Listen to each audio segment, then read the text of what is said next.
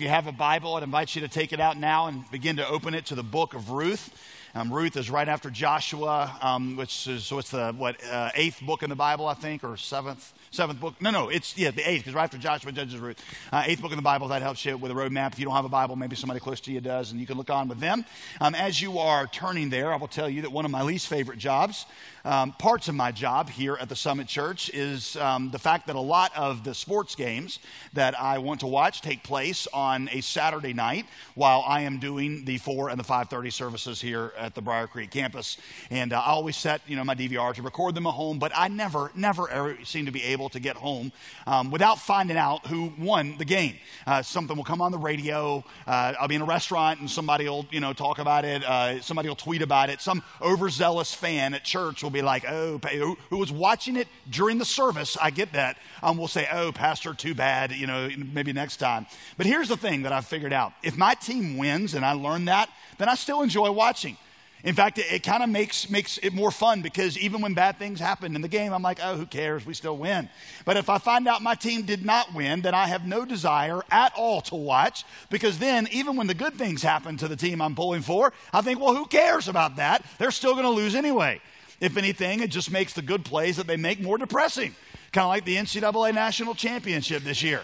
If UNC had won, I would want to watch Marcus Page's wild, out-of-control three-pointer continually. I did get to watch that game live when he made that in the room I was in. We were laughing and hugging and crying and making vows to God and all kinds of stuff. Now, I don't want to ever see that shot again, ever, because I think, yep, awesome, but in 4 seconds, they still lose. I know, by the way, for some of you Duke fans, it is exactly the opposite. You watch those 30 seconds over and over and over again, and when Paige makes that crazy three, you're like, who cares? You guys still lose anyway. But that's just because you have sin in your heart. And I have a verse here in the transcript to prove that, but I cheered just as hard for Duke when they won the previous year, so come on. All right, well, anyway, the book of Ruth is a hopeful glimpse of the end. In the midst of a depressingly dark chapter in Israel's history, this book declares to Israel, you win. And here's how you're going to win. Incidentally, the book of Ruth is the first time that the word hope is used in the Bible. Now, I've tried to teach you this before. The word hope in English usually implies something that we want to happen that we're not sure is actually going to happen. I sure hope the Carolina Panthers win the Super Bowl next year and don't choke again like they did last year and break our hearts. Biblical hope, by contrast, is not something that you are unsure about. Biblical hope is something you are very sure about that simply has not happened yet, and something that you look forward to with expectation, and something that reshapes your entire outlook on life. That's what biblical hope is. The book of Ruth is about that kind of hope. The setting, as I mentioned, is an incredibly dark time. If you remember from last week, the end of the book of Joshua, Joshua had told the people that they were never going to be able to stay faithful to God. And sure enough, just like Joshua said, they don't. So the book of Judges, which is what's right after Joshua, traces this continual cycle of idolatry and disobedience that's followed by a time of oppression and judgment, which is followed by a time of repentance, where God raises up a deliverer to deliver them, one of the judges, which then leads to complacency, which leads back to idolatry and disobedience, which leads back to oppression. And just the cycle just gradually goes downward until things are totally out of control. The book ends in total moral chaos, with Israel as bad, if not worse, than the Canaanites that they'd driven out. You might remember this. We went through the entire book of Judges last summer. Well, the story of Ruth takes place in the last of those dark cycles. It's right after the story of Samson, who is the last identified judge in Israel. Things seem as bad as they can possibly be. This is at the very end. If you want to know where Ruth goes, it's right after Samson's story in the book of Judges. Ruth chapter 1, verse 1. You ready? In the days when the judges ruled, there was no famine in the land. And a man of Bethlehem, that's a kind of a famous city in Israel, in Judah, went to sojourn in the country of Moab, he and his wife and his 2 sons. Now, did you catch that? The promised land, the land that God had promised to bless Israel in, and the land from which God had said he would make them a blessing to all the nations around them. That land is under such severe famine because of the people's sin that the people of God are literally fleeing it. Do you see how far they've fallen? This was the land that was supposed to flow with milk and honey. Now they don't even have enough grain to feed people. Verse 2, the name of the man was Elimelech, and the name of his wife was Naomi, and the names of his two sons were Mahlon and Chilion, in Hebrew, sickly and spent. Now, most likely those were nicknames, but still, that's a tough way to grow up. Verse 3, but Elimelech, the husband of Naomi, died, and she was left with sickly and spent. These took Moabite wives, and the name of the one was Orpah. She was kind of a mouthy talk show host. And the name of the other was Ruth. By the way, did you catch that also? They're marrying foreign pagan women who worship other gods. This was directly forbidden by God. Well, these two guys lived about 10 years, and then sickly and spent died. No real surprise there. Then Naomi arose with her daughters-in-law to return from the country of Moab, for she had heard that the Lord had visited his people back in Israel and given them food. But Naomi said to her two daughters-in-law, "Go, return each of you back to her mother's house. May the Lord deal kindly with you as you have dealt with the dead, my two sons, and with me. I got nothing for you girls. Why don't you just go back home?" Verse 14, and Orpah kissed her mother-in-law, in other words, to leave and go home. But Ruth clung to her. But Naomi said, "See, your sister-in-law has gone back to her people and to her gods. Why don't you just go with her? I got nothing for you." But Ruth said, "Do not urge me to leave you or return from following you, for wherever you go, I will go. Where you lodge, I will lodge. Your people shall be my people, and your God shall become my God." That is a great summary, by the way, of a conversion. Verse 18, when Naomi saw that she was determined to go with her, she said no more. Verse 19, so the two of them went on until they came back to Bethlehem. And when they came to Bethlehem, the whole town was stirred up because of them. And the women of the town said, "Isn't this Naomi?" Then she said to them, "Do not call me Naomi," which in Hebrew sounds like sweet. "Call me Marah instead," which means in Hebrew bitter. "For the Almighty has dealt very bitterly with me. I went away full, and the Lord has brought me back empty." Ruth chapter 2, they're widows. They got no food. They got no jobs. Their pets' heads are falling off. So Ruth does what poor people did in those days. She set out and she went and gleaned in the field after the reapers. You see, God had commanded in the book of Leviticus that reapers should only pass through the fields that they were harvesting one time, picking up the grain. Anything that they dropped, anything they couldn't carry out on their first time through, they were not to go back and clean up. They were to leave that for poor people who would come behind them. It was a very simple way of caring for the poor. God has always had a way of caring for the poor, and it's always through the simple generosity of his people. Well, Ruth is one of those gleaners who's coming back in to pick up what's been left behind. And she just so happened, verse 3, to come to the part of the field belonging to Boaz, who was of the clan of Elimelech, who was, of course, if you remember, Naomi's deceased husband. Now, two things that you should see there. First, saying that Boaz is a relative of theirs is a really good thing for them, because that means there might be somebody around who's willing to help them. Plus, furthermore, it's a signal to a Jewish audience that a romance is afoot. Now, I realize that in today's culture, when you say so-and-so is your cousin, that does not immediately set up a romance for you. Unless, of course, like I've told you, you're from that part of Georgia where Hank Murphy is from, then maybe it does. But in Jewish literature, it always signals a romance. Second, that phrase, "it just so happened," is going to be repeated a couple of different times in the book with intended irony. She just so happened to stumble into this particular field. That's the kind of coincidence that is way too random to just happen. You know, guys, it's kind of like when it's your wife's turn to pick out the movie, and so you're watching a chick flick, and there's some major plot turn that hinges on some totally random, lucky coincidence, and you're sitting there watching it, and in your mind you think, "Come on! That kind of stuff never happens in real life. Who writes this garbage? This is so absurd." And you turn to your wife, and you were about to point out said absurdity, when you notice she's sniffling and wiping a tear from her eye. And in one of the few brief shining moments in your relationship, you think, "You know, maybe now is not the best time for me to point out this absurdity." And instead, you just kind of shake your head and say, "Wow, baby, isn't God good? Isn't God good? Jehovah Jireh, Jehovah Jireh." Well, see, that's what's happening here. A totally random coincidence, but it's all being woven together by a sovereign God.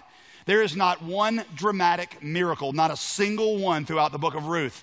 All there is sovereignly controlled circumstances, because both miracles and sovereign control are both ways that God works supernaturally in the world and in your life. Maybe you have heard it said before that coincidence is often just God's way of remaining anonymous. That's certainly what's happening in your life. Things that just seem random are being directed by a sovereign God to get things where he wants them to go. Verse 4, and behold, Boaz. Now, really dramatically, that's the way that's written in Hebrew. At this point, you're supposed to cue the dramatic music in your mind. Think the Rocky Balboa song or something like that. Behold, Boaz came from Bethlehem. Boaz in Hebrew literally means strength. Boaz is a man's man. He comes in riding on a horse with his cape flapping in the wind. He's flinging his hair out of his face. All right, get this kind of image right here is how I see this going down. He's not wearing a sweater vest. He's not drinking a wine spritzer. He's not listening to Celine Dion. He's a dude. He's rich. I mean, he owns all these fields, right? And everybody loves him. Everybody loves Boaz. Here's how I know that. Look at the next verse. He says to the reapers, the Lord be with you. And they all answer in unison, no, the Lord bless you. Now, how many of you, your boss walks in and says, the Lord be with you. And you all pop up out of your cubicles like moles and say, no, the Lord be with you. You're like, that's not how I respond to my boss. Something else pops up when he walks in. That's what everybody loves Boaz. This guy is great. Everybody's a fan of him. Verse 5. Then Boaz said to his young man who was in charge of the reapers, the nerd with the clipboard who actually went to college, whose young woman is this? Now, if you underline stuff in your Bible, underline that question, because that is the question. That is the fundamental question of the whole book. Whose woman is this? Who is she fundamentally? Is she mainly a Moabite to be despised? Is she a stranger to be shunned? Is she damaged goods, which is how the culture would have seen her in that day? You see, to a Jewish audience, Ruth had three strikes against her. Strike number one, she was a Moabite, which the Jews regarded as a cursed people. The Moabites were the offspring of an incestuous relationship between Lot and his two daughters. And so Israel regarded them as cursed. They despised the Moabites. Second, she was a widow, which meant that they would have regarded her as used goods. Third, she was poor, which they saw as a sign of God's judgment. Furthermore, by the way, there is no way that Ruth even looks that good in this chapter. I mean, she's rummaging through the weeds looking for food. Her face is all oily and grimy. Her one dress that she owned is all dirty and torn. This is not how a girl wants to meet a guy, right? I mean, most girls, if they know they're going to be meeting a significant guy, disappear upstairs in the bathroom for like 4 hours, and they're spray painting and sandblasting and things that are totally unknown to the male gender that are going on up there. Girls, when you meet Mr. Perfect, you don't want to be all slimy and grimy and dumpster diving for food, right? In other words, she's not a picture of attractiveness and beauty. But Boaz represents a different kind of man in Israel. He's going to give us a picture of God's love.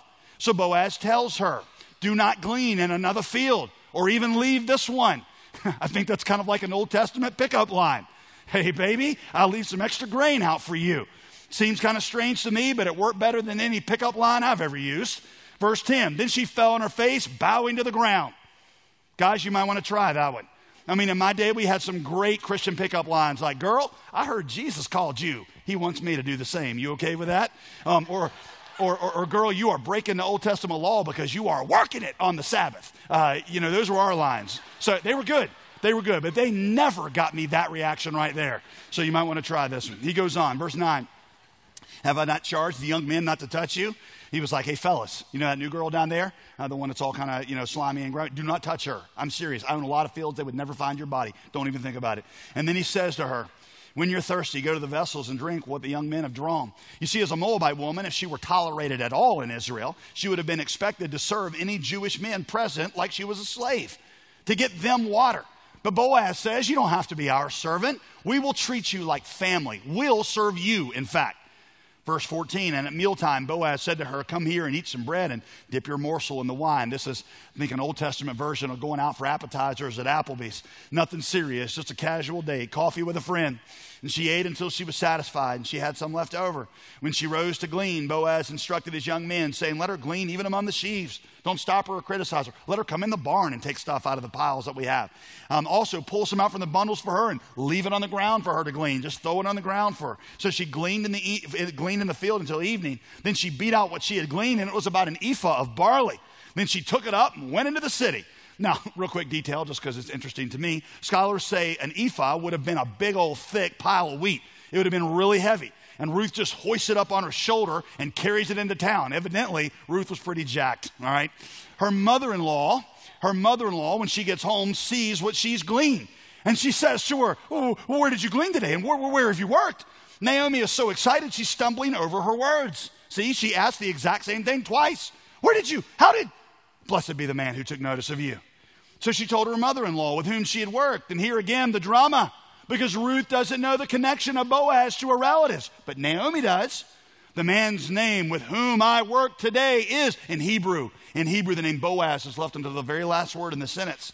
And the audience anticipation is building because you, the reader, you know this guy is a relative. You know that he's wealthy. You know that he's a good romantic match. And so you're watching Naomi's eyes as Ruth builds up to the last word in the sentence. And she says, "His name is Boaz." Cue the soaring classical music and the flock of doves that takes off in the background. Verse 20. And Naomi said to her daughter-in-law, "May he be blessed by the Lord, whose kindness has not forsaken the living or the dead." Mara, bitter, just got Naomi sweet again, because she realized that God had not forgotten her after all. And Naomi also said to her, "This man is a close relative of ours. He's one of our redeemers." Now, let's talk for just a minute about that word redeemer. In those days, if you were in debt, you could sell your property, your family inheritance. You could deed it out to somebody else in order to pay off those debts. But here was the deal.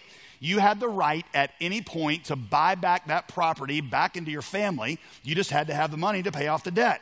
If you couldn't do that, then a family member could do it for you. That family member was called a kinsman redeemer.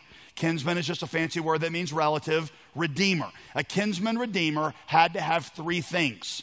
First, they had to have the right. The right meant that they were the closest living relative who was willing to do this. Second, they had to have the resources. They had to be willing to pay off the debt. Third, they had to have the resolve. They had to want to do it. Well, Boaz is a relative and Boaz is wealthy. So he's got the right and he's got the resources. Does he have the resolve? Let's see. Chapter 3, verse 3, "Wash therefore," Naomi says to Ruth, "and anoint yourself, put on a little perfume, and put on your cloak, and go down to the threshing floor, but do not make yourself known to the man until he has finished eating and drinking. But when he lies down, observe the place where he lies. Then go and uncover his feet and lie down, and he will tell you what to do." Verse 7, "And when Boaz had eaten and drunk, and his heart was merry, he went to lie down at the end of the heap of grain. Then she came softly and uncovered his feet and lay down. At midnight the man was startled, and he turned over, and behold, a woman lay at his feet." Now all I can say to this is, what?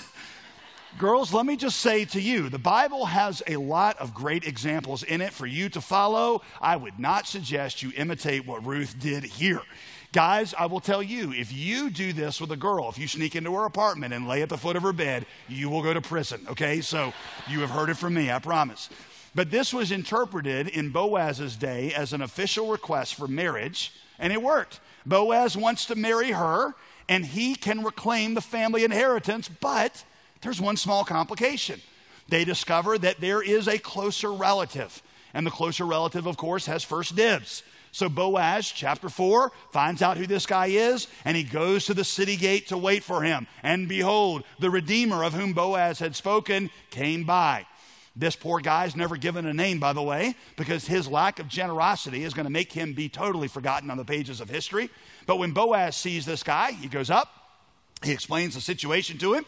Verse 4, "And the guy said, 'I will redeem it.'"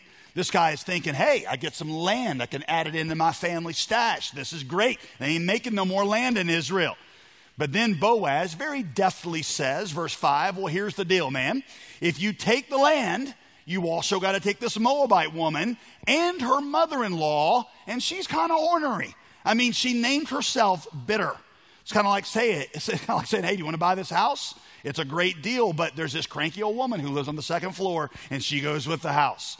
Plus, this guy thinks she's a Moabite. What if she's got some crazy Moabite cousin and they all want to start moving here and then I got to take care of him?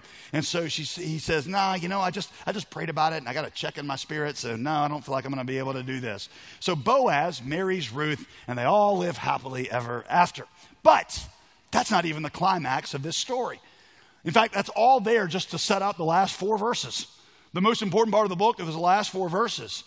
So Boaz, verse 13, took Ruth and she became his wife. Then he went into her and the Lord gave her conception and she bore a son.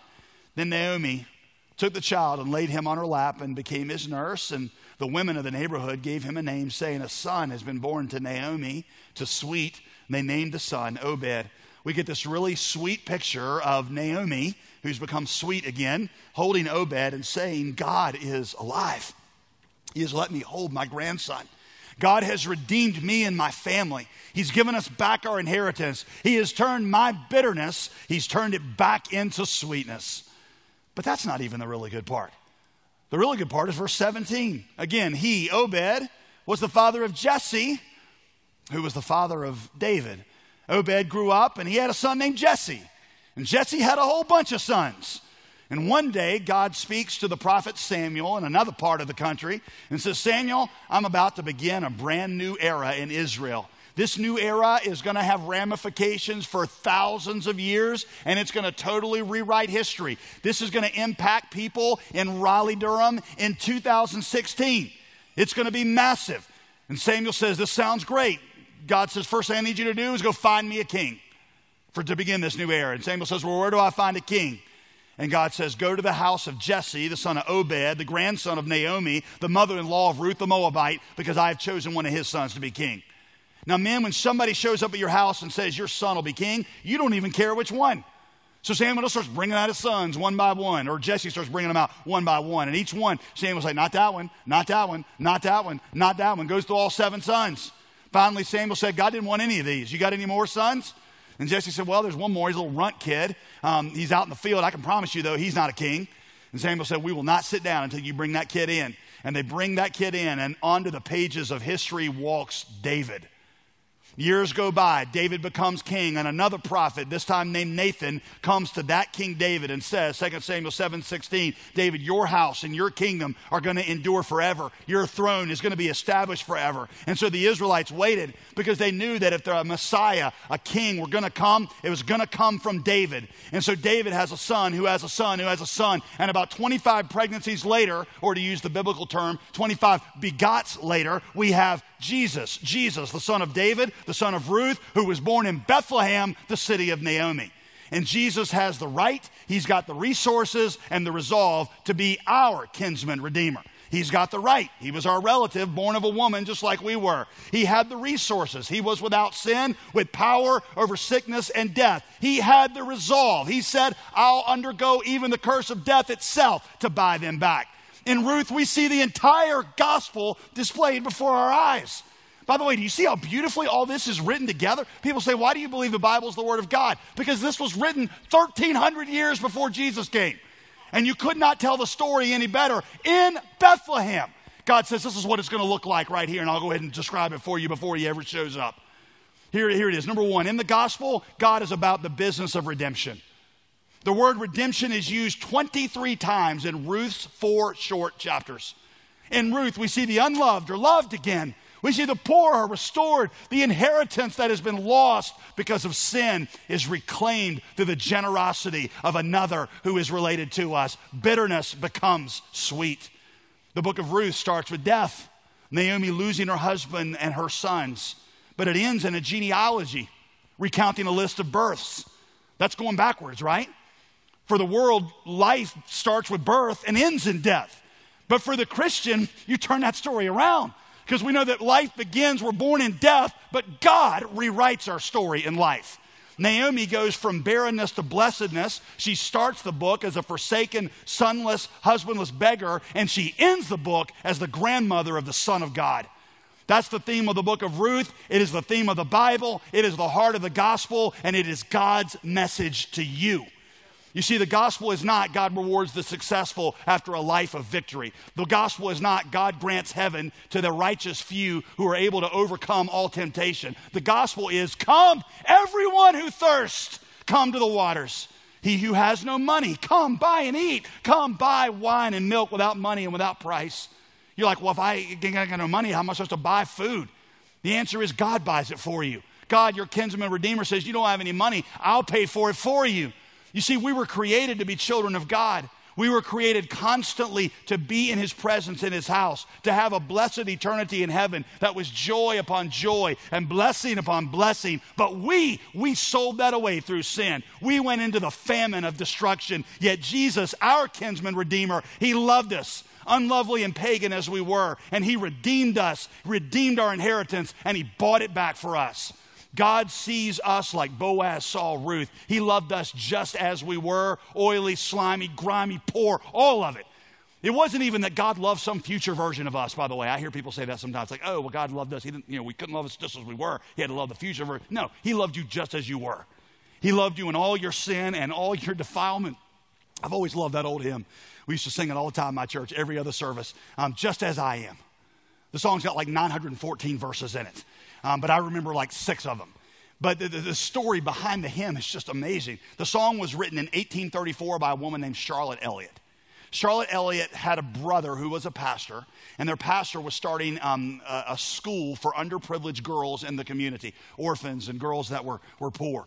And so this whole church got involved trying to raise money to build this school. And so everybody was doing something on this, like they said, this weekend for everybody to do all these work projects. But Charlotte Elliott had very poor health. She was bedridden. And so everybody else was sewing and baking and building stuff. She just sat there in a room and didn't do anything. And she just got really depressed because she thought, I'll never be able to use my body for God. I'll never be able to do anything for him. She said it made me so upset that I stayed up the entire night just thinking I have nothing that I can offer to God. She said, but in the morning, the Holy Spirit, as the sun came up, seemed to remind me of my salvation. And I thought about my salvation, how God did not accept me because I had something to offer. He took me in my sin just as I was. And I figured that if he took me out of my sin that way, just as I was, then that's how he would use me also. He would use me, poor health and all, just as I was when I gave myself to him. And so the next day she wrote the text to Just As I Am, the song that has arguably been used to bring more people to faith in Christ than any other song in history, because it's the song they used at just about every Billy Graham rally during the invitation. They sang, just as I am, without one plea, but that thy blood was shed for me, and that thou bids me come to thee, O Lamb of God, I come. Just as I am, poor, wretched, and blind, sight, riches, healing of the mind, yea, all I need in thee I find, O Lamb of God, I come.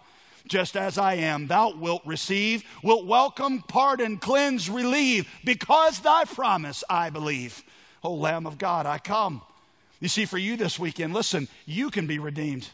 Sin has messed your life up. It's made a mess of your heart. It's destroyed your relationships. It's put you into the famine of a bad marriage. It's put you into the famine of an unhappy life. You got things that are destroyed. You got a career that was lost. When you repent, God begins to redeem. He begins to rebuild. He begins to restore. The gospel is not a reward for the righteous. It is salvation for the sick.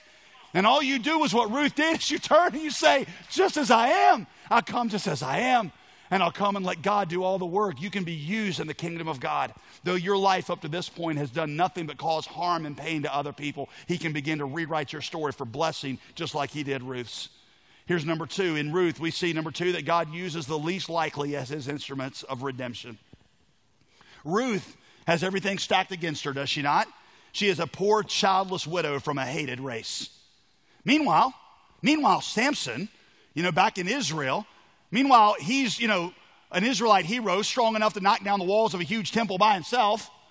Meanwhile, he's off messing around with Delilah and swapping out his country's safety for some cheap thrills.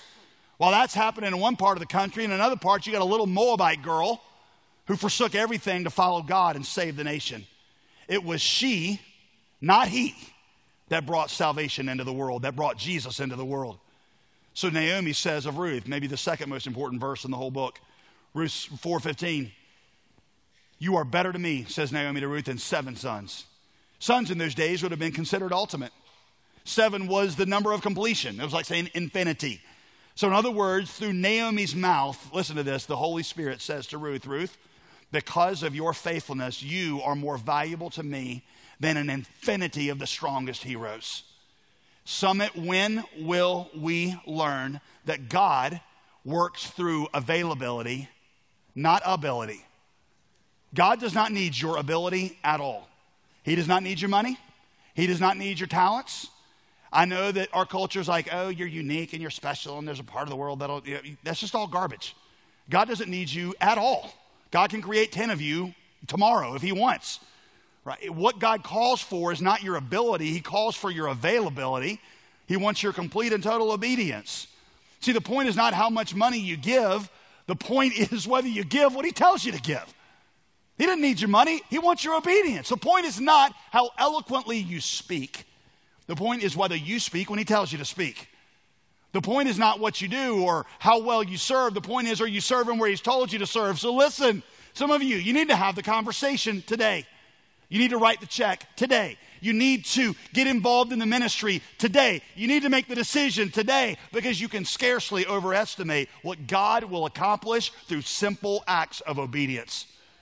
And of course, y'all, all this points to the fact that the one who would come and save us would ultimately not come as a mighty conquering warrior riding on a horse like Samson, knocking walls down.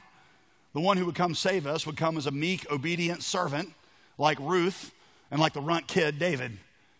And a lot of people miss Jesus for that very reason, just like they overlooked Ruth and they overlooked David, because they were looking for a Samson, but what God sent was a little shepherd boy. What God sent was somebody that was poor and despised, that nobody thought twice about. Y'all listen, the Bible turns prejudice on its head, because what the Bible shows us is that those who are considered weak, those who are considered poor, those who are considered lower class by society are those, they're the ones into whom God chooses to put the riches of his grace and the powers of his salvation. It is not many mighty, Paul says, that we're called. It's not many strong. It's not many wise. God has chosen the poor and the despised. They're the ones he puts his power into, so that the excellency of the power may be of God and not of men. Number three, those who experience the gospel become like the gospel. You see, this whole book gives you a picture of how Israel was supposed to love others in response to God's love for them. That's why the central question is in chapter 2, verse 5. Whose young woman is this woman? You see, that's the question that we who have been redeemed are supposed to ask about the people in our lives. Who really is the refugee and the immigrant? Who really are they? Are they mainly a political problem to be dealt with? Or are they people made in the image of God that Jesus died to save and that he's put into our lives and our communities for us to love? Y'all, I realize the government has its own questions that it's got to ask about refugees. They are charged with keeping us safe, and we need to pray for them that they make wise decisions. But see, here's what I know. I'm not the government. And I know that when they show up down the street from me, regardless of how they got there, as a representative of the church, I know what my job is. And my job is, regardless of how they got there, to love them and care for them as people made in the image of God that Jesus died to redeem, that are really no different than I am. Or how about this? The divorcee or the girl who's had an abortion. Who is she really? Is she an example that we hold up of what not to be? Somebody that we hold up and despise and say, don't become like her? Or is she somebody that Jesus never stopped loving and that he gave his blood to redeem? And whom we have to go tell that, because she probably doesn't know it anymore. Or the orphan. Whose son really is the orphan? Are they just a problem to be cast aside? Are they a statistic that we deal with through higher taxes and government? Or are they people made in the image of God that God says, why don't you love them because they were like you? Those who have been redeemed by Jesus ought to become redeemers of others. I think the most powerful adoption testimony I've ever heard, a couple in our church told me this. They decided that they were going to adopt a child, and they arranged for a domestic adoption, somebody that had a pregnancy, an unplanned pregnancy, a girl out of wedlock. She gets pregnant, and they arrange that she'll carry the baby to term, and then they'll raise it as their child. And so about 5 months into the pregnancy, the social worker pulls this couple in and says, I've got terrible news for you. We just did an analysis, and this baby is going to be born with a severe case of spina bifida, maybe one of the worst that we've seen. And if the baby survives to pregnancy, the baby is not going to be normal. No amount of operations is ever going to be able to fix what's wrong, and this child's always going to be disabled. If it survives, it probably won't be more than a couple years. It's never going to have a normal life. And listen, we know that when you got into this adoption process, this is not what you were thinking, and it maybe probably overwhelming for you. We're not really sure what we're going to counsel the girl to, whether she should have an abortion or what, but we realize this is not what you signed up for, and we understand if you just need to back out. Well, that's a difficult question because the couple, they hadn't gotten on into the adoption process thinking that was going to be the future. So they went home and they prayed about it, and they just kind of assumed that they were going to very politely back out because that was a different thing than what they were thinking. They prayed about it, went to sleep. Next morning they get up, and the wife looks at the husband and says, "We need to take this baby." And the husband said, "Why? I don't understand. We were praying about it, and I'm open to it, but why'd you change your mind?" She said, "Well, last night I had this dream." She said, "In this dream, I was in this arena.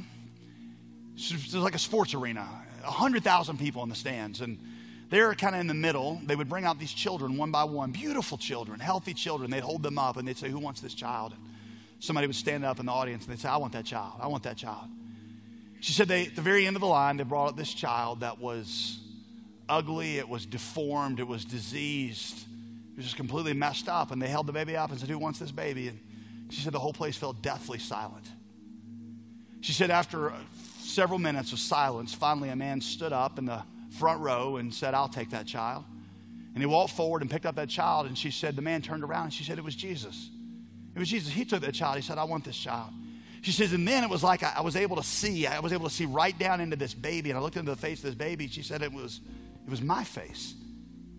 She says, I was the child that Jesus got, that I realized that when I was ugly and scarred by sin, when I had completely messed everything up, that Jesus stood up and said, "I'll take her." And he bought me and redeemed me back into my family. And if that's the way that Jesus loved us, then that's what I want to do for this child. And as long as this child is alive, I want to show it the love that God has for it, or he or she, regardless.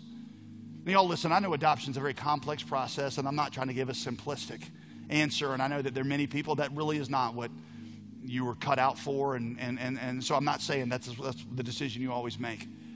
But what I'm trying to say is that when you really experience the redemption of Jesus Christ in your life, it totally changes how you look at everything and everybody. Because, see, you start to say, "God, you have redeemed me, and now I want to be used to redeem others." And maybe it's not an adoption or foster care. Maybe it's with prisoners. Maybe it's with high school students. Maybe it's with the person across the street that you're just going to keep loving even though they're a bad neighbor to you. And maybe you're going to keep telling them about Jesus. Or maybe it's a boss that you just keep praying for.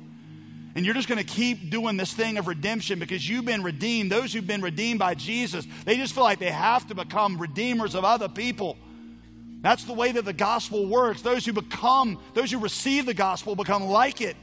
Y'all, listen, a life of gospel generosity is not easy. I understand that. Adoption's not easy. Foster care is not easy. Getting involved in student ministry is not easy. Walking across the office to share Christ with somebody in the cubicle across the hall, that's not easy. Any kind of real ministry is tough. But like one person in our church here engaged in adoption said, "You know, taking a child with fetal alcohol syndrome is probably not nearly as glamorous as some people make it look like on TV. That wears off really quick. The whole storybook picture of it, the photo album, that wears off fast. It's tough and it may inconvenience your life, but that's not really anything compared to what it was like for Jesus to take me," this guy said, "who had the corruption and poison of sin flowing through my body, and bring me into his family." Y'all, we sing about Jesus' love here. It's one of our favorite songs. He took my sin and my sorrow and he made them his very own. He bore my burden to Calvary, and he suffered and died alone. How marvelous, how wonderful, and my song shall ever be. How marvelous, how wonderful is my Savior's love for me. You see, Jesus' love for us was marvelous. It was wonderful. It means it created wonder in people. They couldn't understand why he would do it. And what that means is that those of us who have tasted of that love, our love for others ought to be wonderful also. It ought to make people stand back and wonder and say, "I just don't understand." Russ Moore, who wrote a great book on adoption, has spoken here a couple times. Think of how revolutionary, he says, it is for a Christian to adopt a young boy with a cleft palate from a region in India where most people see him as defective. Think of how odd it must seem to American secularists to see Christians adopting a baby whose body trembles with an addiction to the cocaine that her mother sent through her bloodstream before birth. Think of the kind of credibility such action lends to the proclamation of our gospel.